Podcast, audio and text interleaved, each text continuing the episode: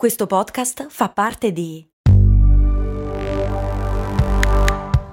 Voice Podcast Creators Company. Se a volte ti senti così, ti serve la formula dell'equilibrio. Yakult Balance, 20 miliardi di probiotici LCS più la vitamina D per ossa e muscoli. Oh, grazie Eleonora, Chiara, Davide, Riccardo ed Evelina, gli ultimi patron iscritti a patreon.com slash cose molto umane. Un patron che si dimentica di firmare il modulone per le domande mi dice perché per insultare le idee di qualcuno si dice medievale? Potresti fare una puntata sui pregiudizi o sulla verità relativi a quest'epoca? Posso.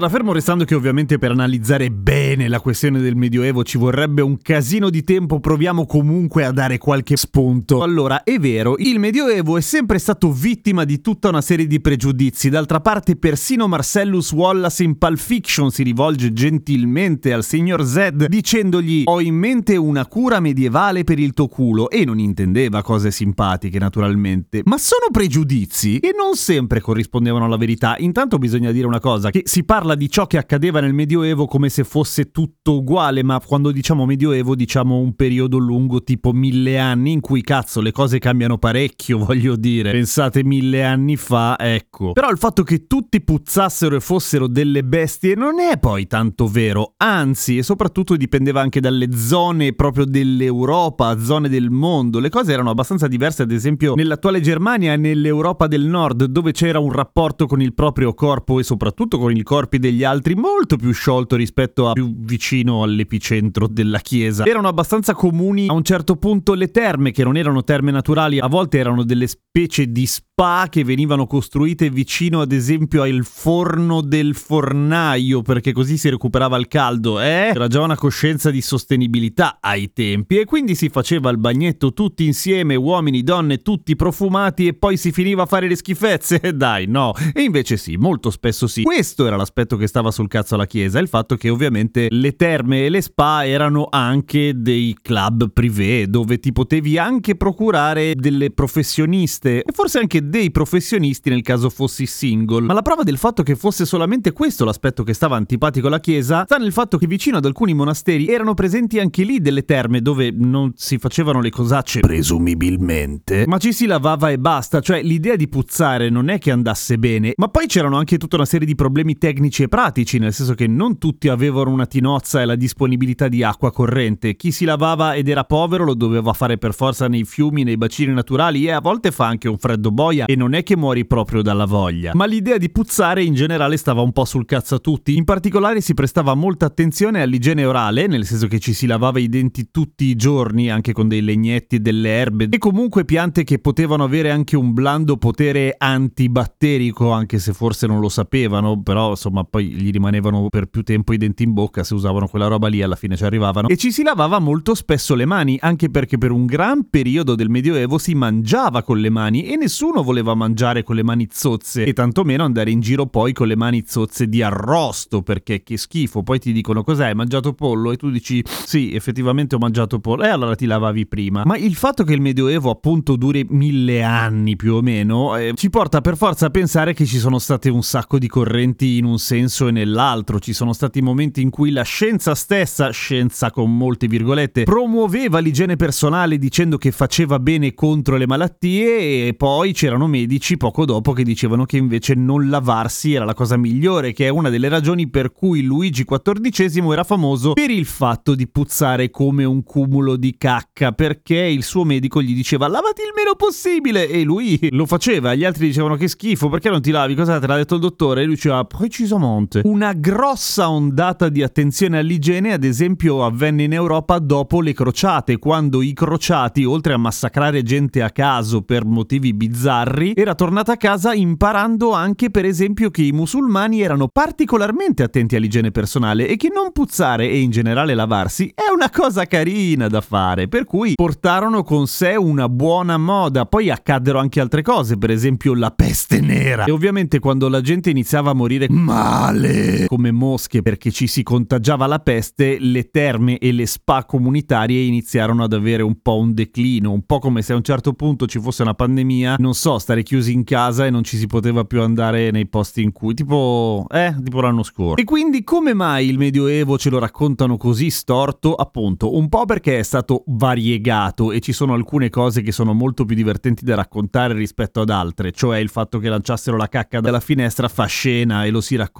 così, ma non è del tutto vero. In più ci sono una serie di sfighe, nel senso che il Medioevo sta in mezzo a due epoche particolarmente fastose, prestigiose e accattivanti, cioè la fine dell'impero romano e ciò che venne dopo il Medioevo, per cui Rinascimento prima, Illuminismo poi, momenti della storia in cui l'essere umano fece con se stesso una figura migliore che in altri momenti. Per esempio, dell'epoca romana ci sono una marea di monumenti in più, non perché ne costruissero molti di meno o facessero palazzi brutti nel Medioevo, semplicemente che durante il Medioevo, soprattutto all'inizio, nell'alto Medioevo quindi, si era riscoperta un'architettura un po' più agile, quindi di legno e terra, che ha il brutto difetto rispetto al marmo di cui è fatto, che ne so, il Colosseo di decomporsi molto, ma molto prima, per cui le testimonianze che ci restano oggi sono effettivamente molte meno. Stessa cosa accade per la scrittura. A un certo punto ci fu una specie di embargo del commercio del papiro che arrivava ovviamente dal Nord Africa e in Europa si iniziarono ad usare molto di più altri materiali, come per esempio la pergamena, che come ben sapete è fatta di pelle di pecora o pelli di animali. Costava un bordello, per cui si tendeva a scrivere molto poco. Sicuramente molto meno di prima, per cui anche lì testimonianze di meno. Poeti che rimanevano lì a scrivere lettere e poi le appallottolavano perché non erano contenti finché non avevano cacciato fuori un capolavoro, molti meno. Poi ovviamente ci sono stati dei momenti molto molto bassi della civiltà umana, che c'erano anche prima volendo, cioè nel senso, massacri, decapitazioni e processi sommari diventano un po' più numerosi e più diffusi nel Medioevo, sì è vero, ma non è che prima non ci fossero, semplicemente che prima erano anche diluiti in un sacco di fasto e cose artisticamente rilevanti nel Medioevo, per i motivi di cui sopra un po' meno, per cui ci si ricorda, che ne so, meraviglie come l'Inquisizione e meno altre cose che erano più carine. Poi c'era anche un ultimo dettaglio che sicuramente concorre a tutto il cattivo ricordo del Medioevo, le